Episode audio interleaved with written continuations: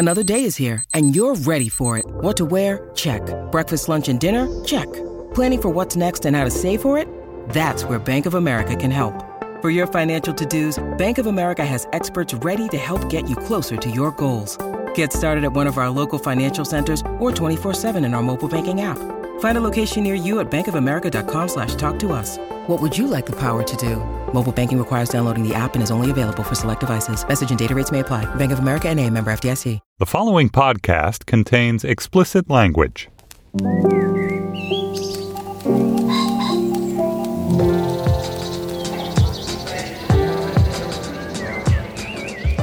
I'm Stephen Metcalf, and this is the Slate Culture Gabfest Crab Dystopia edition. That is a really bad David Attenborough. I didn't even realize that's what that was. nor, nor should you have. On today's show, Get Out is the debut film from Jordan Peele of Key and Peele fame. He wrote and directed this horror comedy about the black boyfriend of a white girlfriend discovering the sinister truth of her seemingly racially enlightened family.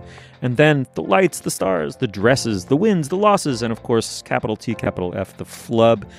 We have to do it, the Oscars. And finally, Planet Earth, the glorious high def opus about our common mama and the biodiversity she supports, returns.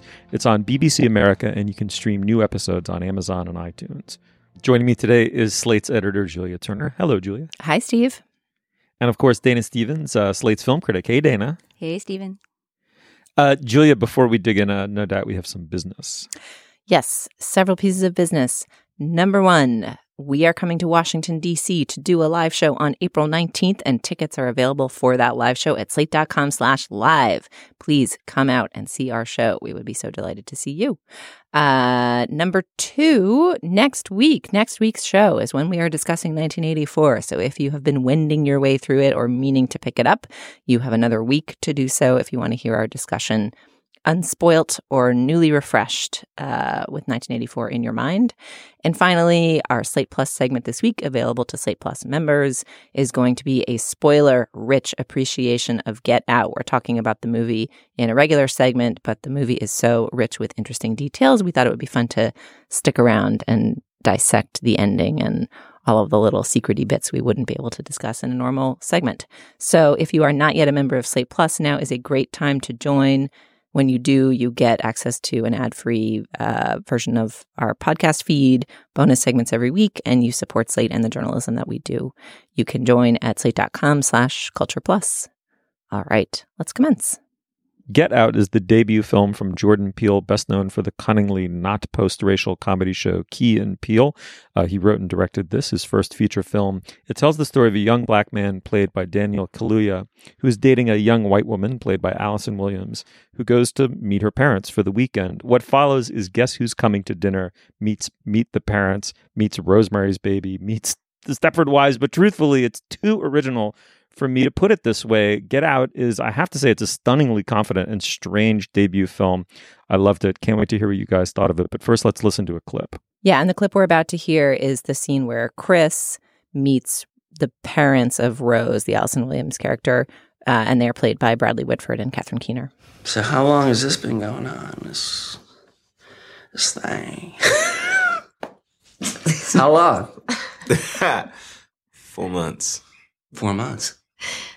Mm. Uh, five months, actually. She's right. I'm wrong. Attaboy. Better get used to saying that. I, please, I'm so sorry. oh, yeah, I'm sorry. She's right. I'm wrong. See?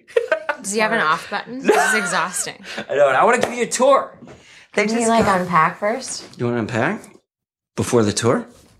All right. Well, we're joined by uh, Aisha Harris, who's a, a Slate culture writer and host of the Slate podcast Represent. Aisha, welcome back to the show. Thanks. I'm excited to talk about this movie. Very. I'm so excited to have you here to talk about it. I mean, I, I scarcely even know where to begin asking you questions about it. Um, but just tell me what tell, tell me what you thought of it. But what a remarkable debut! I mean, how many chainsaws can you throw in the air and juggle beautifully, having never directed a feature length film before? What a movie! well, I mean, what's great about it is I think, well, Jordan Peele in an interview that I can't recall where it's from now, but he said, you know, while talking about this film, that Key and Peele was like a directing 300 different shorts, short films. And it's kind of accurate. Like if you watch any of his uh, his sketches from Key and Peele, which aired on Comedy Central for five seasons, um, there's so many different uh, shorts that sort of mirror what we see in feature length form and with Get Out. Um, they've frequently parodied the horror movie genre and also used the horror movie genre to critique race. And I think what Peele is doing here with Get Out is just like expanding on those ideas in a way that's like even more um, even sharper and even more astute and even scarier. And Mm-hmm. I just think it's, it, I really, I went into this movie. I'm a huge Key and Peele fan. I went into it with very high expectations, but expecting in a way to be disappointed. And I came out thinking like, this is a movie we are going to be talking about for years to come. And Yeah. if I was in film school, this is probably going to be on like college syllabus, syllabi, uh, for years to come. Well, you know, I walked into it thinking, especially because Keanu got this criticism a lot. The movie that was not directed by, but written by Key and Peele, that was their first kind of cinematic endeavor. The main criticism I remember hearing of Key and Peele, which is a very common criticism of TV comics in their first movie, is that it was a bunch of sketches put together, right? That it, it lacked kind of structure and cohesion. And you could never say that about Get Out. I mean, it Mhm. has this fable-like tautness to it. It's it's I think an hour and forty minutes long, but it feels almost like an hour-long episode of The Twilight Zone or something like that. It's extremely compact in its construction. And everything in it is purposeful. I mean, I hate rewatching things. Like, no matter how much I love something, I almost never want to see it a second didn't know time. that. Don't like rewatching things at all. Like, I feel like I've only I've got limited watching hours. I want to see something new, but I'm dying to go back and see this because in the days since I saw it, every conversation I've had about it, every passing thought about it has elicited in me this little like aha moment, either an appreciation of some clue that was embedded earlier in the film or a deeper understanding of some scene and what it really meant. Uh, you know, I, I think for those of you who want to be completely unspoiled, you can skip this segment and go see the movie, and there might be some delights to that. Like if you haven't seen the trailer and you think you want to see the movie, maybe just skip the segment and, and come back. The trailer level reveal is, you know, uh, black boyfriend, white girlfriend. She like doesn't hasn't revealed to her parents that her boyfriend is black before bringing him home for the weekend. Uh, But it's c- totally fine because they're so but it's totally fine. They're not racist. They're nice liberal parents. It's they're going to be a little awkward and daddish, but they're going to be fine. And then in the trailer, you see that like the household servants in the house.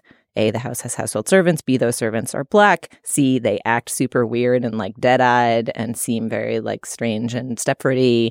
Um, and then, you know, in the trailer, you see there's a garden party with one black guest. And at some point, the black guest seems to crack and be like, get out. And voila, that is the name of the movie. So you have the sense that all is not right at Catherine Keener's house. Oh, so I love the movie. It's incredible. It clears, however high you want to set the bar, it's almost surely going to um, clear it. Uh, among the things that I really loved about it, Aisha, is that if, it, um, a successful horror movie, I think, builds on. Uh, I mean, they all really have to build on a pre-existing anxiety. Rosemary's Baby might be the classic example. You know, you, there's a degree of anxiety about having a child that that movie just, you know. T- gets at from the inside but then explodes completely this is about meeting uh, a, a new boyfriend or girlfriend's parents to which obviously is added this other dimension the racial dimension. I talk a little bit about how with that anxiety played completely straight and naturalistically out of that comes uh, the horror movie. You, yeah, we talk about the the meet the parents aspect and and adding the racial lens to that, but the movie actually opens with uh, by playing on a different pre-existing anxiety, uh, which is essentially being a black person walking around in a neighborhood that is not their own and in which there are mostly, presumably mostly white people, um, and that fear that it plays off of. And it opens with um, a character played by Lakeith Stanfield. He's walking around. He doesn't know where he is. It's not, it's nighttime. He's in a suburb. And as soon as this white car starts to creep up alongside him, he's like, nope, not today, and starts to turn around. And that plays into the pre-existing fear, I think, um, that we all now have, especially in the wake of Trayvon Martin and the way in which that very directly sorts sort of mirrors what happened that night where he was walking around in a Florida suburb in a gated community um, and was attacked. And the same thing happens to him. And so the way in which the movie kind of opens that up and just layers more of that on top with each scene that comes afterwards i think is just really brilliant and is a great example of the way in which get out uses these horror movie tropes, but then subverts them through a racial lens, which we haven't always seen. Like we don't usually see that. Well, the other thing that it does really remarkably is set on two sets of racial anxieties at once, right? So the the racial anxiety of uh, black people that they're going to be the violence will be inflicted upon them at any moment for no reason, which you know is eternal and long-standing, but has become like part of national news and conversation in the wake of Trayvon Martin and Ferguson and other incidents over the last five years or so, and then the white anxiety about how racist you are and sort of the the general challenging of the notion that like that sense that you know being like a well-meaning white liberal is just like a fine way to exist in the world this movie challenges also in a really amazing way. So uh, what starts as bradley whitford seeming like an cringeworthy dad turns into this whole family being a bunch of nefarious weirdos. Uh, and the the tension in the movie is that the chris character is has heightened anxiety compared to everyone around him because of his life experience of you know being reasonably anxious about the fate that might befall, befall him as a black man at any turn. And his like turned up anxiety is then deployed against this family which seems sort of bucolic and innocent at first and then just super fucking weird as the movie goes on. And the simultaneous ratcheting of those two anxieties is played so beautifully it's just like a marvel to behold I would just add that that tension is diffused really nicely and in a really comic way by this character played by Lil Rel Howery, who who plays Rod, the the best friend of Chris, who is taking care of Chris's dog while he's away at his girlfriend's parents' house. And uh, and they have these these phone calls in which essentially the, the friend, the Rod character, plays the part of the audience who's saying to a horror movie character, "Don't go in that room." Bro, how are you not scared of this, man? Look, they could have made you do all types of stupid shit. They have you fucking barking like a dog, you're pigeon, looking ridiculous, okay? Or, I don't know if you know this, white people love making people sex slaves and shit. Yeah, I'm pretty sure they're not a kinky sex family, dog. Yeah, I think that what makes Rod such a great character is the way in which he serves as the sort of uh, the voice in Chris's head about what he should be worried about. You're constantly being told as a black person that your anxieties and your fears are not valid or they're not real and they're all in your head. And the way in which like you know, I don't think it's spoiling anything because th- we know that this is like it's not all in, in, in his head, and Rod to some extent is correct. It's such a movie for our time because it, it is really about uh, in a way, I mean, the, the, sort of racial truth that it reveals is wait, things really are as bad as you think they might be. You know, they're worse, they're much worse. And even though it's played on a comic level, it in fact is a very politically astute movie. Well, and Peele has talked about the idea that this, that the initial conceit of the movie, which was very much developed during the Obama administration, was just the lie of post racial America. Like the notion that, okay, we elected Obama, so everything's fine now is obviously not true, as the news of uh, the last five years and particularly the last six months have shown. Um, and, you know, that in some ways, a couple people have asked him, like, oh, is it weird for this movie to come out in Trump's America versus Obama's? But it feels, it feels even more pertinent in a way because it challenges the idea that, like, you know the racism that's left is the the obvious kind like people getting shot in the back and and that getting captured on video or you know some some other people somewhere else who are racist and bad. Which is also, I think Peele said this in an interview, why he set this movie and is sort of vague. It's not really said where it is, right? But it's it's like a vaguely East Coasty. It feels like an East Coast liberal suburb. The movie was actually shot in Alabama, so it could easily have been set in Alabama. But he deliberately did not want to make it a red state situation. Well, and it reads as high wasp, like as as uh I guess with Steve on the call, I can't really be our resident wasp, but like it reads as high wasp. Like Allison Williams I loved your line in your review of the movie for us about what did you call her? Oh, the She's basic Becky, the- queen of the, the, basic the ultimate basic Becky. Yeah, basically. Yes, she's basically the basic Becky, our foremost basic Becky of the millennial generation. Perfect far. casting of her in that part. And Yeah. Becky, Becky being, I mean, just give a little of the etymology of Becky, you know, which is which predates Lemonade, right? But is the, Yeah, I mean Becky's just your typical white girl. I don't really know it's how like clueless white girl. Yeah, she likes. Yeah, she you know she likes Starbucks and black men. I don't know. I guess that's like one way to put it. Um, Uggs. she's wearing Uggs with no socks. She Yeah. is like contemplating donuts, not at a Starbucks, but possibly at a Starbucks in the opening scene of the movie. I have to say, I think she's amazing in this movie She's- too. yeah, like great. it plays against her image so uh, narrowly, and she is so smart in the role.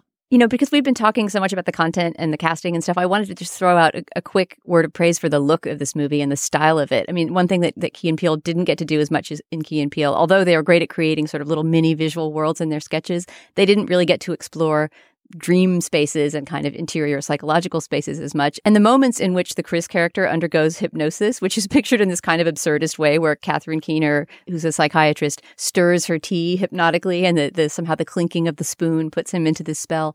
And at that moment, the movie goes into this world. What I wrote down in my notes was uh, under the skin. You know those those scenes in Mhm. Under the Skin where the real world becomes this sort of floating black space, and that's sort of the space that he's falling into. And you see whoever is hypnotizing him or whoever is sort of hovering over him at that moment in this kind of rectangular screen that's slowly receding into the interior of the of the image.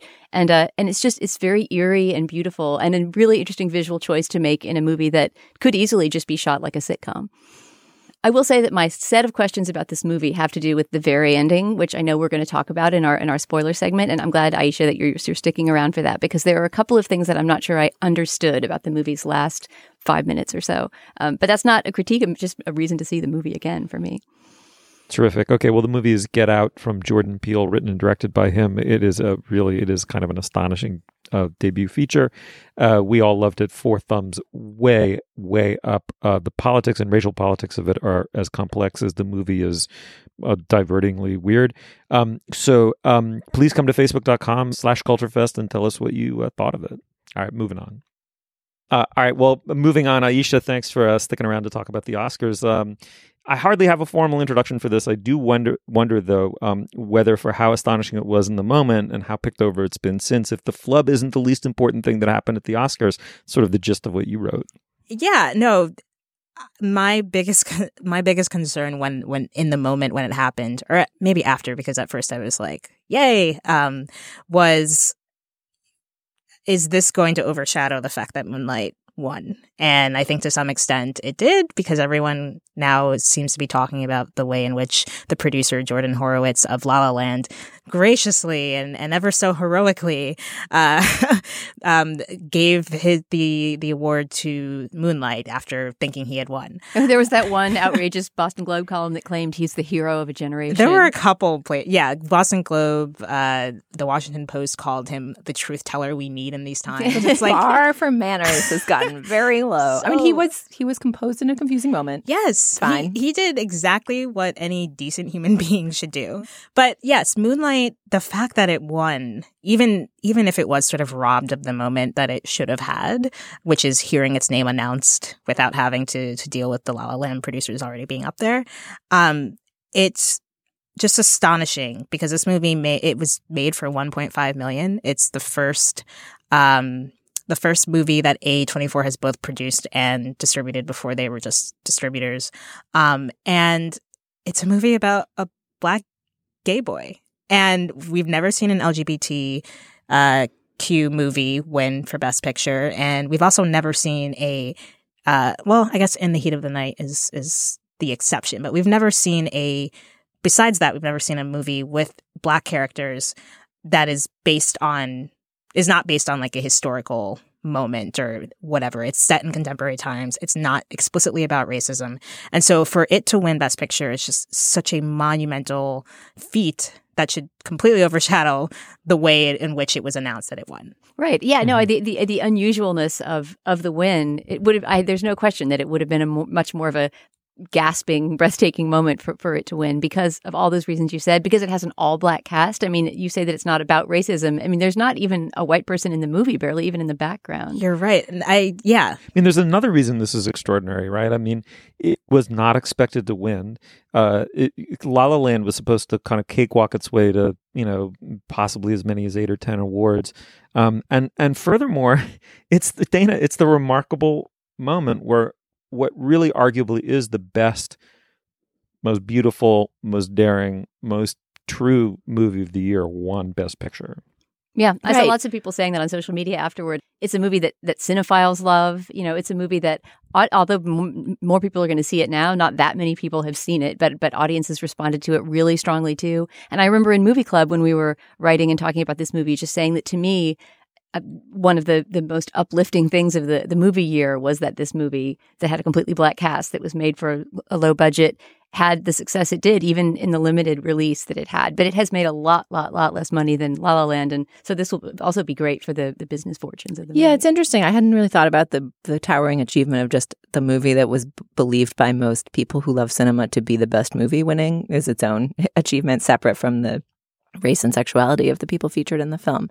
Uh, I hear you. I think Aisha's post about this was very smart. I think in some ways it would have been more glorious for Moonlight to just win and for Barry Jenkins to have his moment.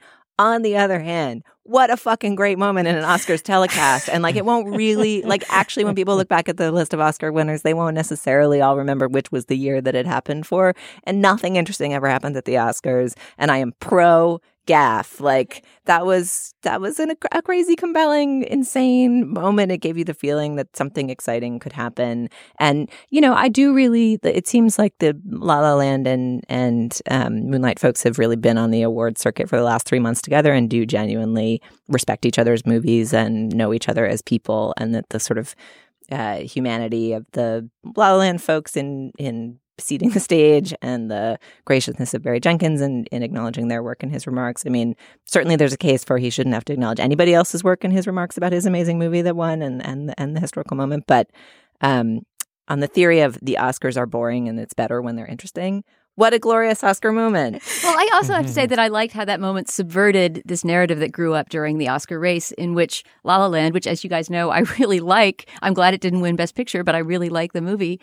That that it sort of got cast as as Trump in a way. You know, it sort of became it. It somehow became uh, you know symbolic of white supremacy or something like that. And certainly, if it had swept the Oscars, which it seemed at some at one point like it was going to do, and after you know in those 25 seconds after the Best Picture announcement before the correction, that you know even as a big fan of La La Land, I had this feeling of like, oh crap, you know, I mean that's just not it- it's not a for the outcome of the year in which we elect a white supremacist president of the United States, it's just not a good look for that to have swept the whole awards. So I so I completely understand that sort sort of symbolic pitting of the two movies against each other. But I really appreciate that the actual makers, crews, and cast of those two movies didn't seem to play it in that way or to encourage the public to play it in that way.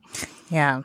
But you know, I was trying to think the rest of that night, like a lot of people, I think I, I stayed up late that night because I was just wired after the Oscars. It was such a funny moment. It was such a weird moment. It was kind of fun to watch the story unroll bit by bit about how Price Waterhouse Cooper screwed the whole thing up. And there's a really good, we can link to it on our show page. There's a really good kind of tick-tock of it in, in the Hollywood Reporter where essentially all the facts that are known about exactly how the wrong envelope got into Warren Beatty's hands are, are reported. And it's, it's really interesting.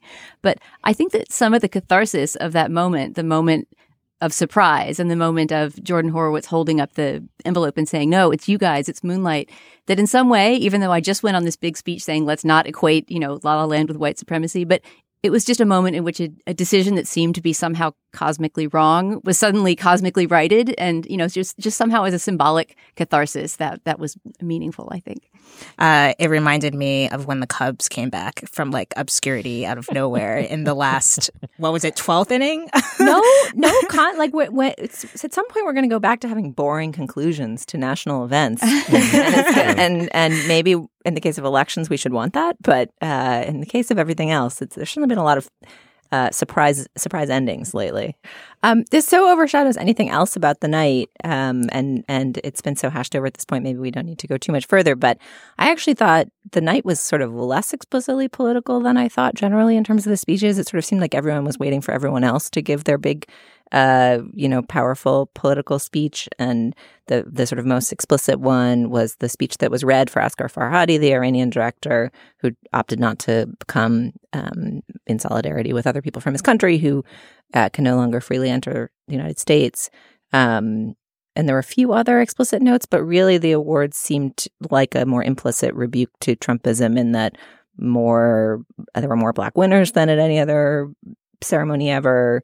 Um, lots of foreign people won awards. In who the awards went to it felt like there was an embrace of internationalism and multiculturalism and um, sort of anti-Trump ethos, but there were a lot less celebrity soapbox moments than I thought. It was it's hard to know whether that and that definitely seems true of the the way the evening was presented and also just the choices that the Academy made. And I wonder how much of that is because of the reforms that they made after Oscars So White to diversify and how much of it just had to do with people reacting to the year in politics. I mean, I have to say that one really painful moment for me that I think that producers could have easily avoided was why did they have Brie Larson present the award for Best Actor, knowing that Casey Affleck was one of the favorites to win the award, right? I mean, well, I mean, that's the way it goes, right? Like the person who won Best Actress the year before presents always presents Best yeah. Actor. Yeah, at least for the Ah. last like deck. Like Dana, how do you not know that? you know, me and the Oscars are like oil and water. I, I never noticed that. I mean, I know that former winners come up and present awards, but I didn't know that you were locked into a certain for category. for Best Actor and Best Actress and supporting and supporting. and supporting and su- yeah, they it's always You come back whoever after won, you won. the last Ah, year. that's Now, cool. granted, they could have, you know, I, I think if she felt like she could, she's in a difficult position. She can't say like I don't want to do it, but she could say I don't want to do it. Uh, Yeah, well, I mean, in last year's Oscars, after she won for Room, right? They had this. They had this moment when a bunch of sexual assault survivors. that was during Lady. Gaga's performance. Right, right, right. Of that right. song. And do you remember that Brie individually hugged each one? And if you Right. follow her on Twitter too, you just see that she's a you know very committed activist, and maybe because of that movie, one of her big issues it is sexual assault and abuse. And uh, so, so to see her have to present that award to Casey Affleck, which if you notice, she did not applaud him. She did not smile when She she, read out the him. envelope. Yeah, and Who, was- just for clarity, he's been accused of uh, sexual assault. Um, yeah, no, that was an awkward moment. Uh, to move along to equally important topics, I also just didn't care about any of the dresses. To, to- Oh, we- I thought can we- Monáe looked amazing. Oh, she looked good. She was wearing like this futuristic looking black sparkly. There are lots of. Oh, like- it was so great with kind of like mesh fishnet shoulders and a strange gold headband. She was kind of this combination of steampunk Yeah. and outer space or something. And Mhm. she looks great in everything. I mean, she's just such a great clothes wearer.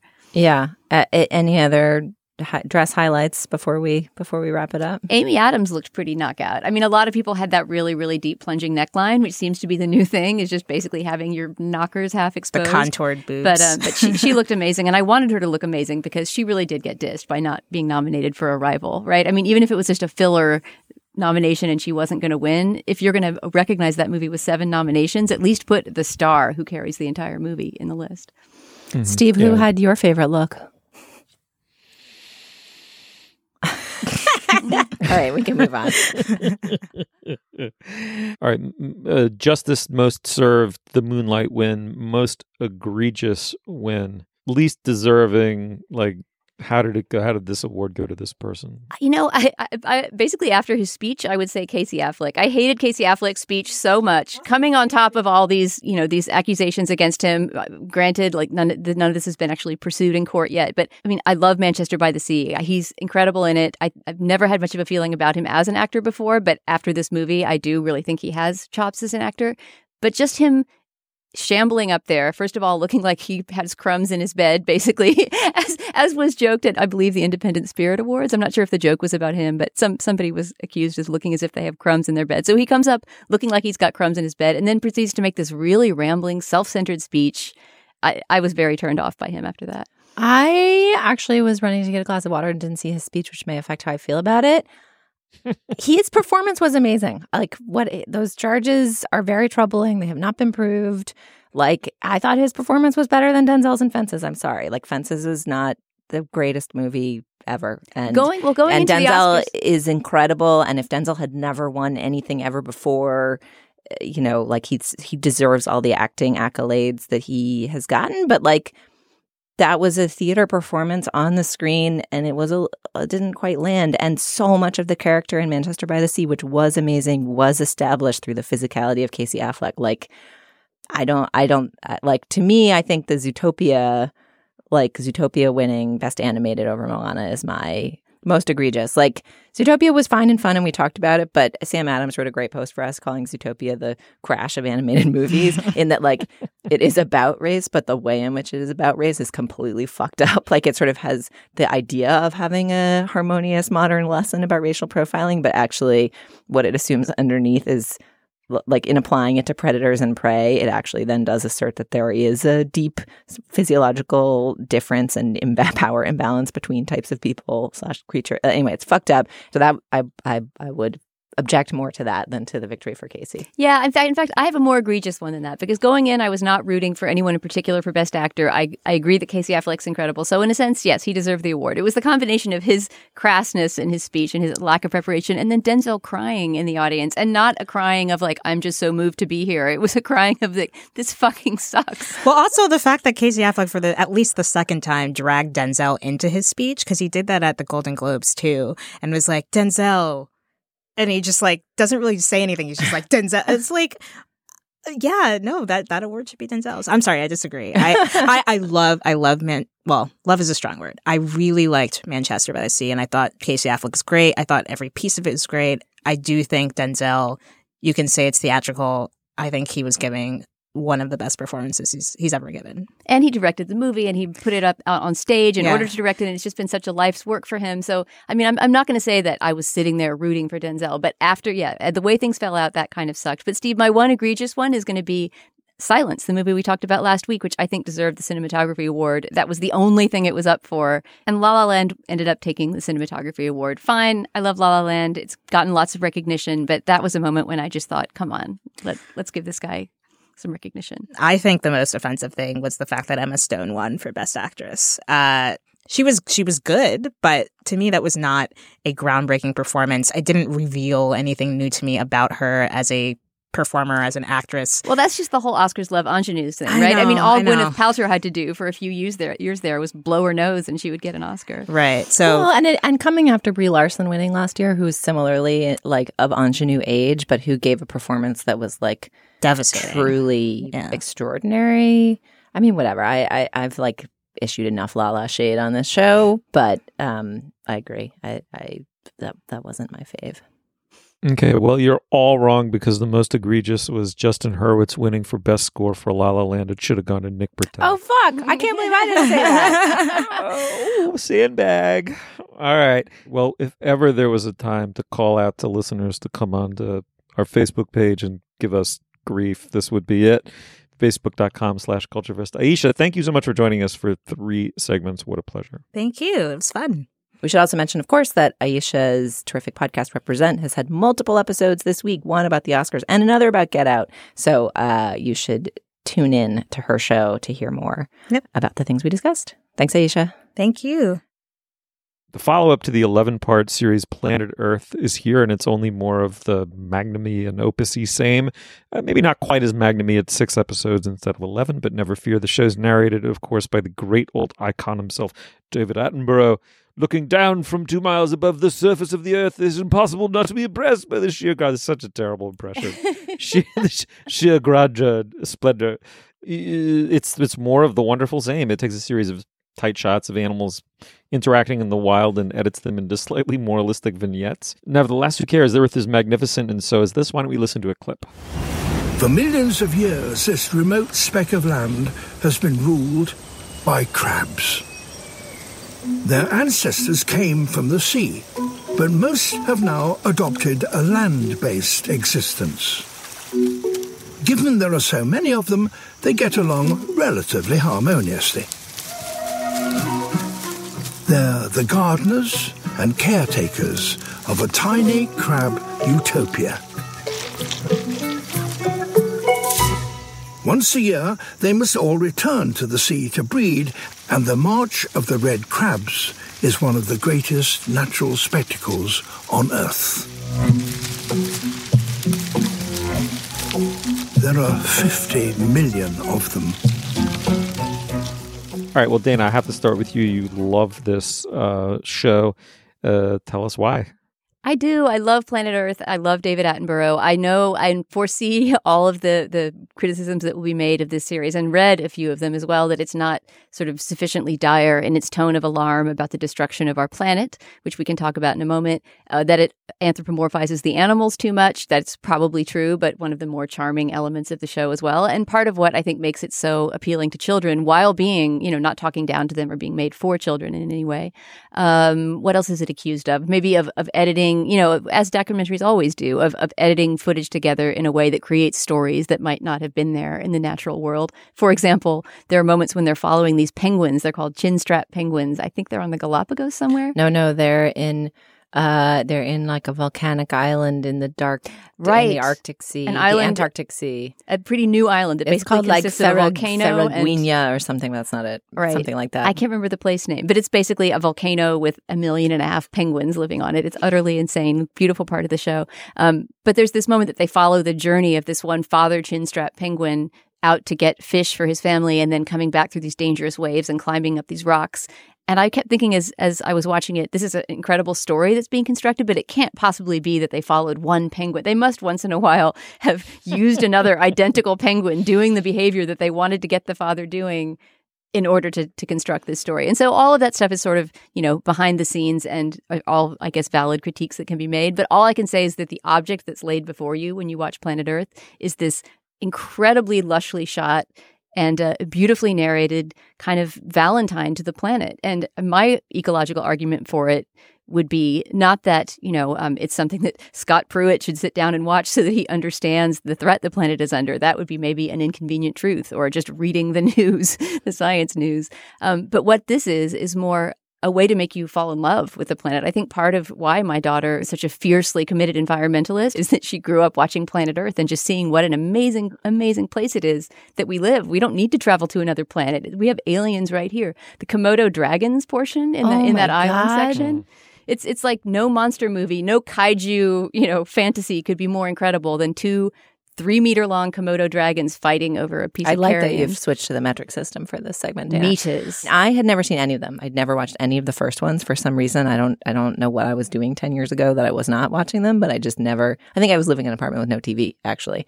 Um, but I never saw them and sort of had them bookmarked. As like, eh, at some point I should look at that. But I'm such a sucker for you know narrative um, and plots that I assumed that I didn't. wa- It, it, it seems sort of like a stoner pastime to watch uh, Planet Earth That's as the, an adult. that's the reputation it got. Although you know, you actually you could save money on drugs because you sort of feel stoned just watching it. Yeah, well, so watching it for the first time in preparation for the segment, I was astonished by how beautiful and mesmerizing they are to look at, how incredibly action packed they are. Like the rhythm that you think of, or at least that I've thought of in my head for nature documentaries of like twitching grass, cheetah lying in wait, blah, blah, blah, blah, blah, blah, blah, boring for like 45 minutes and then action. It's just like all action sequences. Like you, you kind of get only the nature doc money shots and like none of the waiting around stuff. But I, but all of the thoughts that it caused me to have are stoner thoughts. So I was not stoned while watching it, but all of the thoughts I have to share with you and our readers are like, That's what I'm saying. It's Whoa, the earth is so amazing. And like, oh, conservation is important. And like, you know, the Komodo dragons fight, I was like, re- maybe like our modern civilization is just helping us evade the fact that we're, you know, like the power struggle is what it's all about. like it turns you into like an Ev Psych mm-hmm. bullshit artist. Like I have does, nothing yeah. interesting to say except that I found this super interesting to think about. Oh, good. I'm so glad. I, th- I was afraid you might come in with exactly the critiques I was just talking about of like, what is this bullshit? It's idealizing and it's anthropomorphizing. And I found myself very defensive on behalf of the series when I was reading a bunch of articles about it afterwards. Daniel, our wonderful intern, had collected a whole bunch of fascinating stories about it. And there's all these negative reviews and critiques. It's so apolitical, these absurd narratives, like, um, you know, that, that this storytelling totally neglects the environmental apocalypse and humans' role in it. And I just thought all of those critics completely missed the fucking point. like nobody wants to be hectored at by Al Gore anymore. And watching this movie, I had more of a sense of um, the the destruction and and you know havoc that human life is wreaking on the wild. I mean, in general, I take a very pragmatic view of it of like, well, Earth's been around for like I I tend to think in geological time about the planet and think we probably will ruin it for ourselves and everybody else who lives here now and then we'll all die and then some other set of creatures will grow up in the next million or billion years and I hope David. Attenborough is still around and able to talk He'll about be the the, he'll be the one guy who survives. He'll be like the the valiant cockroach of our era. I, I've said this before, but the idea that David Attenborough is mortal is just it's unbearable to me. I, I, that is one person that he just he can't leave the earth. He's too he loves it too much. Yeah, but How so that- that's your stoner insight. I love that. segment. in general, I'm drawn to that long view, and then just getting into the specifics of like these eagles fighting over a deer carcass in the Alps. Or um, actually, my very favorite piece of footage uh, that, that I've seen so far was from the second episode about these Andean flamingos. They're these flamingos drawn to these salt ponds in the northern Andes. Maybe they're freshwater, I don't remember, but um, doing this like mating dance where they literally just look like these incredible ballerinas like they they hold their bodies completely parallel and do this kind of like waltzing back and forth while moving their black beaks and their pink heads rhythmically. Like it's just I'm sorry. I have nothing to say. I sound like a fucking stoned idiot. Believe me, when I watched the show, I watched it by myself, not even with my daughter, and I found myself doing my animal voice that I do when the two of us see unbearably cute things like bear cubs sliding down snowy slopes together. And by the time it was over, I was speaking only in the animal voice. Oh my god, Steve, Steve, br- bring us some bracing truth. Do you hate this or something? Could like help help me out. Oh my god, are you kidding? No, this is this is you know one long suck on the on the vape pen. I mean, I, I, I, I had nothing but stoner thoughts too. I mean, the first is that ve- vegetarianism is really not natural, right? Like, you know, I mean, what an uh, talk about nature red in tooth and claw. I mean, it is just unremittingly like hostile and competitive environment. Um, But also, there's, like, there are love scenes too in here, though. I think I should say it's the albatross. Oh yes, No, the albatross absolutely. waiting for his monogamous mate to come back, and they do a little dance when she comes back too, a little dance of greeting. Oh my god! I mean, it definitely makes you feel that whatever else is mysterious about human consciousness, it is absolutely continuous with animal consciousness. I mean, it nothing has ever ma- made me feel so confident that I was a you know naturally derived, biologically rooted, uh, evolutionarily produced creature. You know, uh, you know, a result of nothing other than the blind processes of nature, which also produced all this panoply of incredible, you know, creatures. Um, so um, no, I, I'm afraid I can't draw us out of the sort of stoner reverie that we're all having about it. Um, I also don't care that much about. I mean, to whatever degree they have to craft, craft craftily edit it in the service of anthropomorphism and, and narrative, like I, I kind of am willing to go along with it because it can't be that much. I mean, it can't be so much that they're radically falsifying what the encounters of these animals are like. I mean, you can't you can't say to a group of snakes and a Komodo dragon, okay, back to one. You know, A clapboard in front of the snake. Wait, Yeah. that, was, that guys. was the seagoing iguana, not the Komodo dragon. Oh, that is Okay, an whatever, but- unbelievable scene in Islands too. These little baby iguanas trying to get to the sea before an army of snakes capture them. I mean, it's absolutely if you're if you have a snake phobia, I don't at all, but it would be really really rough to get through that scene. yeah, I mean, you could you could convince me that he doesn't really want to give her the rose at the final ceremony on The Bachelor, and some producer told him to do it. I don't think you've talked those snakes into like, hey, have you ever tried? You know, maybe if six of you tried to get one of those uh, little baby blizzards. I didn't come to the Galapagos to make friends. I didn't come to the planet to make friends. Is like the theme of the show. I love it. I'll give you my giant stoner thought, which is that it that it made me think that consciousness is immanent in the universe. It's an it's a it's a Is implied what? property. yeah, I didn't get the key word in that. It's a what in the universe? Immanent? Oh, imminent. No, immanent, right? Yeah, I don't. I've never heard anyone say it in immanent. Daniel, Oh, really? break Well, this fight. order to- Let's battle like Komodo dragons over the pronunciation of this word.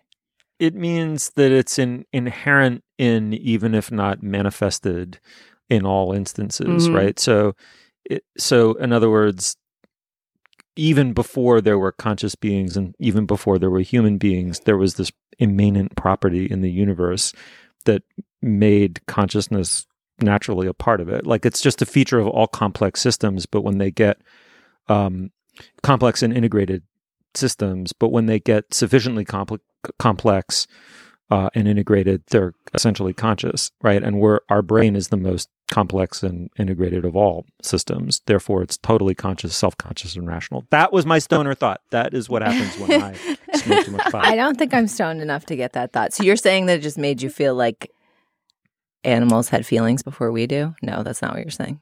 Mm, it just made me feel like all things are continuous with all things, man. And you're like fucking harshing on me now just for believing that. According to Google, it's imminent. Imminent. Imminent. Hot damn. But how is that not different from imminent? That's the problem. you have. That's why nobody ever says that word out loud. Pronounced Steve, you're like the the same. first person in recorded history to try saying that word out loud. So maybe you just invented the pronunciation. Do you want to just wrap wrap there, Steve? All right. Well, Ben apparently said enough of this segment. All right. The show's Planet Earth, uh, part two. And um, I found it streaming on uh, Amazon, but there are various places to find it, including, I think, on BBC America. It is terrific. You should check it out. All right. Well, now is the moment in our podcast where we endorse Day Nah. What do you have? Stephen, my endorsement was inspired this week by uh, one of the reviews of Planet Earth that we read in our prep. The New York Times review of the new Planet Earth series by, by Neil Genzlinger contains the patently false statement you don't want to learn too much about how the film was made. And later on, he says, never mind the behind the scenes stuff, just enjoy the view. So I happen to strongly disagree with this. I'm a huge fan of David Attenborough, as we discussed in the segment, and of the first Planet Earth series, which we own on DVD. And the DVD extras on that first Planet Earth series are fantastic. Every one of them. There's a little making of featurette called Planet Earth Diaries that goes along with each episode. And uh, that used to be my daughter's favorite part to watch. Can we please stay up and watch the extras where you see these incredible cameramen? They're basically the world's greatest nature photographers. So they're all, you know, incredibly outdoorsy and tough, and they're risking their lives to get these beautiful shots and then doing talking head interviews to the camera about what was challenging about getting a certain shot or how long they had to wait for a certain animal to perform whatever behavior they were waiting for. And to me, it really made the show richer and much more interesting to see what happened behind the scenes. Plus, that you just get to know all these these characters that are quite endearing, all these these nature nuts and hot air balloonists and whatnot. So the Planet Earth Diaries are all available for the first series of Planet Earth on iTunes for five dollars. You can buy them as a package and uh, and watch them. Each one's about ten or fifteen minutes long, and they're just lots of fun from every point of view. Watch the Planet Earth Diary for the caves episode in the first series, in which they go into some of the world's deepest caves. They see amazing stalagmites and stalactites. They look at the creatures that live inside the caves. But the making of is just unbelievable because there's a long segment where all of these cameramen are perched on top of a huge mountain of bat guano, waiting for these cockroaches to come and do some, I don't know, kind of yearly migration or something. And they're basically talking to the camera about this is my job right now, sitting on top of a giant pile of bat shit, waiting for cockroaches to pour pour over me. It's unbelievable. It's good stuff. So Planet Earth Diaries on iTunes. Oh, fantastic. All right, this week I'm just going to suck it up. I'm going to do it, play down to my uh, own worst uh, self-fabricated this caricature. Is, this is your Gamelan, right? This is my gamelon. Ryan Adams is my gamelon, Dana Stevens. But the but the truth is greatness transcends even some people's desire to please others. And uh, if you listen, I defy anyone to listen to Live at Carnegie Hall, uh, which came out in 2015. He played two nights at Carnegie Hall, Ryan Adams, an acoustic guitar, a microphone, and however many adoring fans they packed in there. It's an extraordinary record. It really is a great record. It's just been uh, playing on my car stereo on loop for a couple of weeks now. And the truth is, he's just he uses all of what God gave him, right? Which is, you know, kind of affable brunette good looks, a nice Gram Parsons style croon, um, and pretty much, you know, the basic building blocks of songwriting as inherited from Bob Dylan. And I wouldn't say that he makes anything new uh, you know if you have to make some argument as to as to historical importance but fuck historical importance sometimes things are just intrinsically beautiful and beautifully crafted and well done. He's just a great songwriter. And, and personally, I think when you put him alone with a guitar, a lot of songs that don't land for me at all in the studio version. I mean, a, a good a good example being the song "I Love You, I Love You, New York," which I think on the studio version is just a kind of a you know juiced up, hopped up dud. You know, when he does it alone with the guitar, it's just the most wonderful, sort of beautiful song. I mean, anyway, there are all these cliches about who he is and what he is, throw them aside. The guy's just a tremendously gifted songwriter. Uh, songs like Halloween, uh, off Broadway, Come Pick Me Up, obviously, is a classic. I mean, these are just, just great, great songwriting. So highly recommended. Live at Carnegie Hall by Ryan Adams. Oh, uh, that's that was not a hard sell for me. I love Ryan Adams. We've talked about him before, and we've wanted to do one of his songs before. Maybe one day, Steve, you and I will do Come Pick Me Up together. Julia, what do you have? I actually want to re endorse a collection of books that I have endorsed before, but they are the thing with which I have been most culturally entranced for the last couple weeks, which is what I usually try to endorse. And they're such a great fit for Planet Earth if you're really digging that show.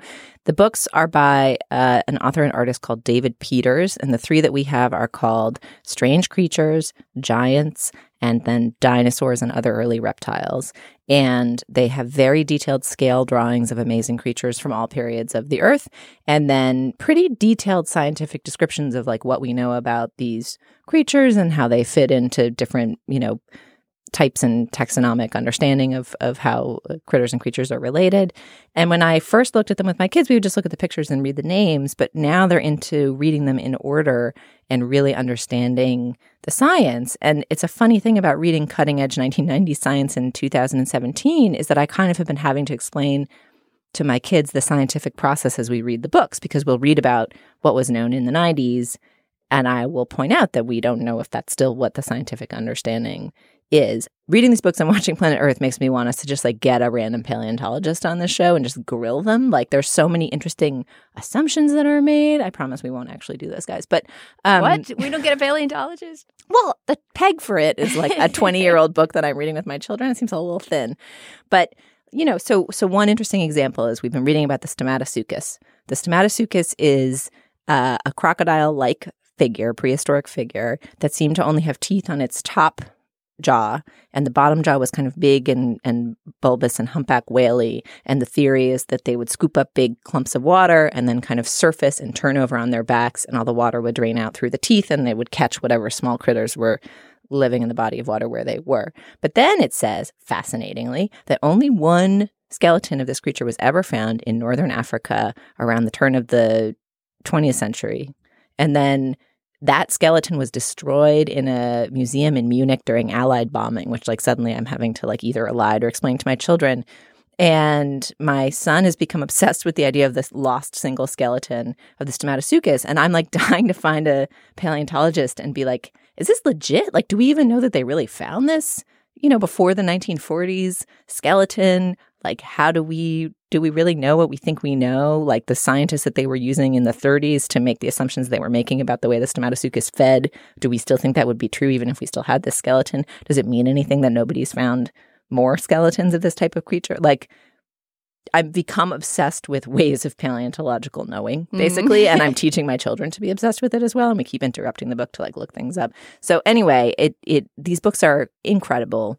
If you have kids who are nerdy and into biology at all, check them out on Amazon. See if you can find some old used copies. It's such a such a neat neat set of books because the books are both out of print. You can also download PDFs of a couple of them on his website. So again, his name is David Peters, and uh, I highly highly recommend these books.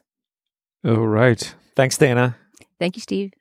Thanks, Julia. Thanks, Steve. You'll find links to some of the things we talked about today at our show page, slate.com slash culturefest.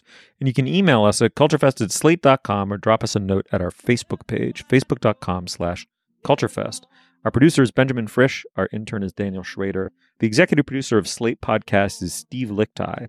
And Andy Bowers is the chief content officer of the Panoply Network. The Culture Gabfest is part of the Panoply Network. You can check out an entire roster of shows at panoply.fm. Our Twitter feed is at Slate Cult Fest. Our theme song is by Oscar nominated composer Nick Britell, who was fucking robbed. For Julia Turner and Dana Stevens, I'm Stephen Metcalf. We'll see you next week. Always love you though, New York. New York, New York.